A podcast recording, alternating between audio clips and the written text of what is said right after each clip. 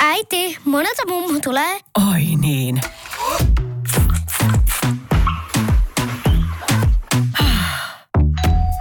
Helpolla puhdasta. Luonnollisesti. Kiilto. Aito koti vetää puoleensa. Radio Nostalgia. Susanna Heikki. Vieraan valinnassa tällä viikolla mukana on Olli Ahvenlahti. Hyvää huomenta Olli. Oikein hyvää huomenta kaikille, en, ensinnäkin sinulle tietysti, mutta myös kaikille kuuntelijoille. Oli, olet meille suomalaisille tuttu monestakin äh, musiikkiin liittyvästä asiasta, soittajana, säveltäjänä ja kapellimestarina ja, ja niin edelleen. Ää, äh, me puhutaan kohta sinun, äh, tai siitä kirjasta, joka on vasta tullut, mutta nyt eka haluan kysyä, kysyä ihan, että mitä sulle kuuluu, että mitä Ahvenlahden päivin nykyään mahtuu? No kiitos kysymästä. Nyt tämä vuosi on ollut tämän juuri ilmestyneen kirjan takia niin kuin tosi kiireinen. Tosi sitä tehtiin kirjan kirjoittaja Mikko Matlarin kanssa kaksi vuotta, mutta nyt se on ilmestynyt. Se oli erittäin iso urakka. Mutta sitten toinen asia, mikä, mikä on todella minulle itselleni hieno juttu, niin mä oon, mä oon saanut aikaiseksi uuden Jats-albumin, jota on jota mä oon säveltänyt yli vuoden verran ja, ja, ja tuota, sitä on esitetty sitä materiaalia jo viime kesänä, mutta nyt oltiin juuri uuden Quintetin kanssa studiossa ja tehtiin studioalbumi, joka ilmestyy ensi keväänä. Ensi keväänä mä täytän vasta 75 vuotta, se on mun juhlavuote, niin, niin tuota, levy ilmestyy silloin, mutta tässä on ollut todella kiireistä aikaa ja mä oon tyytyväinen, että on ollut, koska se pitää mielen aika virkeänä ja aktiivisena. Oli Ahvenlahti, tosiaan sä oot syntynyt Helsingissä ja kasvanutkin siellä ja sinun elämänura alkoi muotoutua seitsemänvuotiaana, kun vanhemmat istutti sinut sinne pianon ääreen. Ja siitä sitten tie vei jo nuorena soittamaan pääkaupunkiseudun jatsklubeille ja Love Recordsin klassikkolevyille. Niin miten tuo tie oikein kulki, että miten se johti noihin paikkoihin?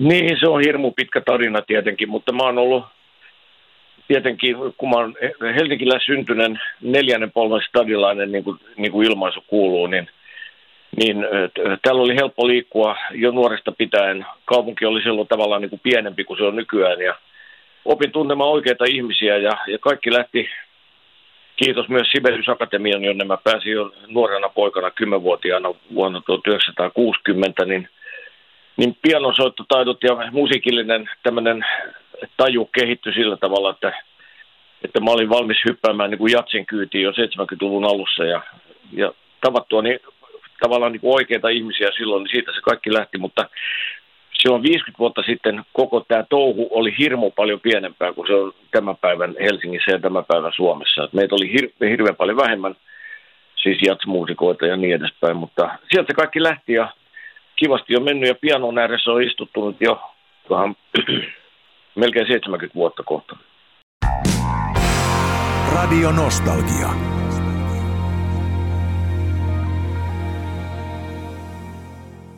Olli Ahvenlahti, olet tosiaan arvostettu jatsmuusikko ja olit jo silloin, kun aloit tehdä yhteistyötä Vesku Loirin kanssa ja sieltä hän kyllä toi puppe kerta kaikkiaan muistetaan, niin epäröitkö se silloin yhtään lähteä tällaiseen rooliin tai tota roolia vetämään, tota pupen roolia? En missään tapauksessa. Me oltiin silloin Veskun kanssa oltu, kun Paita ja Peppu noin kymmenisen vuotta siihen mennessä ja, ja tuota, se kaikki lähti, tämä on tosi pitkä tarina, mutta se lähti tuolta mainostelevisiosta MTVstä ja Pertti Pasanen Spede oli, oli yksi tämmöinen eteenpäin vievä, vievä voima silloin ja, ja Spede jollakin tavalla pani alkuun tämän Jean-Pierre Kusala-hahmon ja, ja siitä se lähti kehittymään ja Vesku kehitti sitten tämän puppehahmon itselleen säästäjäksi ja, ja ja sitten kun tämä kaikki paketti alkoi olla kasassa, niin musta se oli vain erittäin mielenkiintoista ja niin kuin sinäkin muistat, mutta aika monet muutkin suomalaiset muistaa, että kun Naurava kulkuri ilmestyi vuonna 1986, niin se tavallaan räjäytti pankin ja koko Suomi nauroi muutaman vuoden sen jälkeen Kusalan versiolla tästä nauravasta kulkurista. Se oli niin kuin hieno loikka tämmöiseen niin kuin ihan uuteen ulottuvuuteen ja tänä päivänä vielä, no ehkä kerran viikossa, niin joku tämmöinen mulle vieras ihminen tulee vaikka kaupassa, no kato terve puppe, mitä kuuluu, ja sitten ne kysyy heti, että et kai pahastunut. Ja mä oon aina sanonut, että en todellakaan pahastu. Että se kertoo vaan siitä, että me aikoinaan tuotettiin hyviä fiiliksiä suomalaisille. Olli Ahvenlahti, äh, tosiaan niin kuin tuossa puhuttiinkin, niin äh, teitte yhteistyötä Vesamatti Lourin kanssa ja olitte hyviä ystäviä, niin millaisia ne teidän keikkareissut ja matkat siellä keikka-autossa olivat, kun te teitte noita reissuja? No nehän oli ensinnäkin aika pitkiä, pitkiä matkoja. Autolla mentiin sinne tänne Etelä-Suomea ja esiinnyttiin ravintoloissa tai hotelliravintoloissa tai sitten lavoilla kesäisiä ja niin edespäin. Ja, mutta niissä automatkoissa aika meni aika mukavasti sen takia, että meillä oli hirveän paljon juteltavaa keskenämme ja kun oltiin niin hyvät ystävät, niin ystäville voi aina puhua kaikkia henkilökohtaisiakin asioita ja näitä me käytiin läpi. Veskulla oli oma henkilökohtainen elämänsä ja mulla oli oma elämänsä eikä, eikä kaikki ollut aina ihan kohdallaan, niin näistä muun muassa niin kuin näistä asioista puhuttiin, mutta tietysti kaikista mukavista asioista ja työasioista aika paljon. Piti suunnitella koko ajan eteenpäin, piti suunnitella ohjelmistoa ja, ja sitten Veskun piti suunnitella TV-ohjelmien sisältöä ja niin edespäin. Mä olin semmoinen hyvä apumies ja niin kuin mä oon aina sanonut, niin Veskuhan oli mulle kuin isoveli. Meillä on neljä vuotta ikäeroa. Mä oon neljä ysi syntynyt, Vesku on syntynyt 45. Ja, ja isoveli opasti aika kivalla tavalla ja ja vei mua ikään kuin tuonne teatterin, teatterimaailmaan aika, aika tota hienolla tavalla. On yksi pieni juttu, joka keikkuu Ikean myyntitilastojen kärjessä vuodesta toiseen. Se on Ikeaa parhaimmillaan, sillä se antaa jokaiselle tilaisuuden nauttia hyvästä designista edullisesti. Pyörykkähän se! Tervetuloa viettämään pyörykkäperjantaita Ikeaan. Silloin saat kaikki pyörykkäannokset puoleen hintaan. Ikea. Kotona käy kaikki. Pyörykkäperjantai! Tiedäthän sen tunteen, kun katsot keittiötäsi ja se kaipaisi remonttia. Tai pihassa seisova auto tekisi mieli vaihtaa uuteen. Me Resurssbankissa ymmärrämme ihmisten arkea ja autamme pitämään talouden tasapainossa silloin, kun tarvitset rahoitusta. Nyt jo yli 6 miljoonaa pohjoismaista resursasiakasta luottaa meihin. Tutustu sinäkin ja hae lainaa. Resurssbank.fi Radio Nostalgia.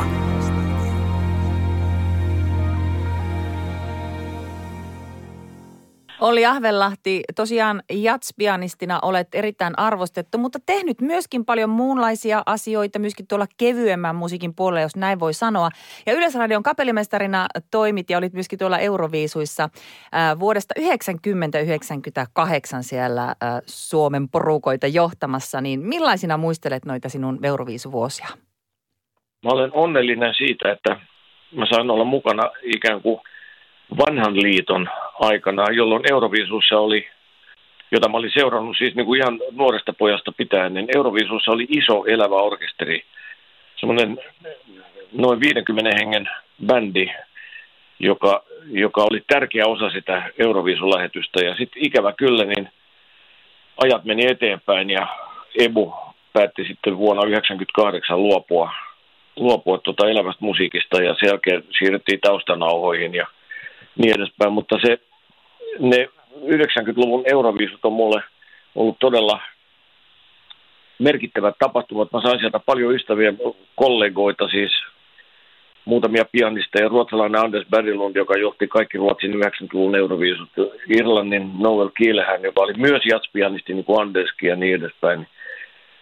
Ja sitten siellä oli eräänä vuonna, oliko kaksikin kertaa, niin vanha ystäväni, joka Suomessa tuli kitarasoiton muka, mukana tunnetuksi suomalaisille Francis Goya, joka, joka soitti suomalaisia, jonka levylläkin mä oon itse asiassa soittanut. Me oltiin aika samanoloiset ja samannäköisetkin kaverit, ja Francis Goya kutsui mua pikkuveljeksi. Meillä oli samanlaiset silmälasit ja muutenkin vähän samanoloisia kavereita. Francis Goyakin otti siellä Luxemburgin sävelmiä. Mutta tota, näistä voisi kertoa vaikka kuinka paljon, mutta se oli, se oli mielenkiintoista kivaa aikaa. Ja, ja, ja niin kuin sanottu, niin se vanha liiton aika oli, oli mukavaa. Nythän Euroviisut on muuttunut aika paljonkin, paitsi että se muotti on sama, mutta koko kuvallinen ja musiikillinen ilmaisu. Tietenkin ajan mukana kaiken pitää muuttua ja uusiutua. Mutta on iloinen, että sain olla mukana koko 90-luvun. Radio Nostalgia.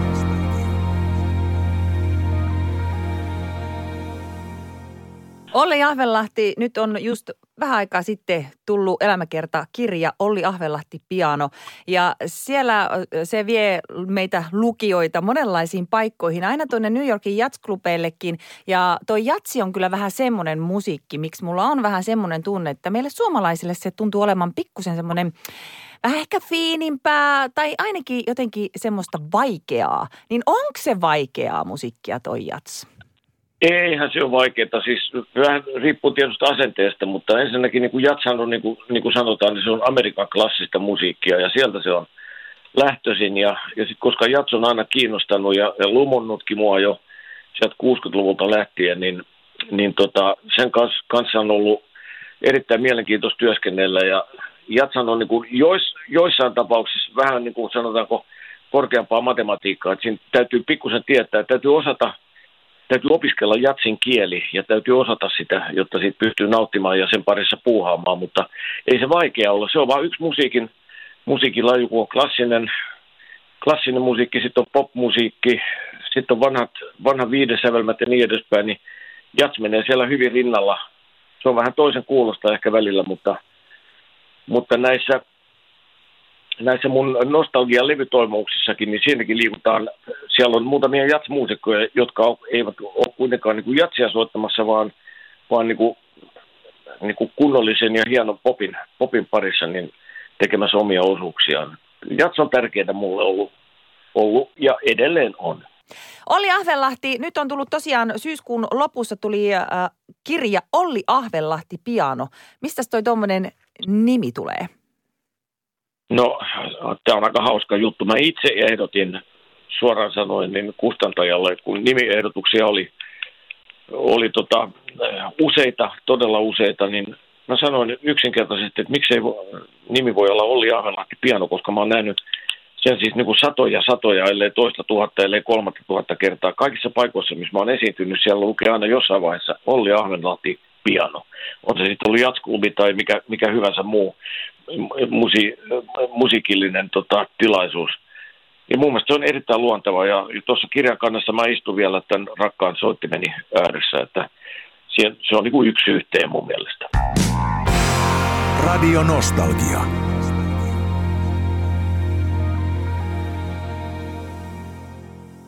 Olli Ahvelahti, tosiaan olit tuolla Euroviisu kahinoissa mukana kapellimestarina 90-luvulla ja äh, silloin kun olit ensimmäistä kertaa kapellimestarina vuonna 90, niin kilpailu voitti Italia. Toto Cutugno ja seuraavana vuonna sitten Italiassa järjestettiin ja siellä no Euroviisut ja, ja siellä juontajina oli Toto Cutugnon lisäksi Kikliona Cinguetti.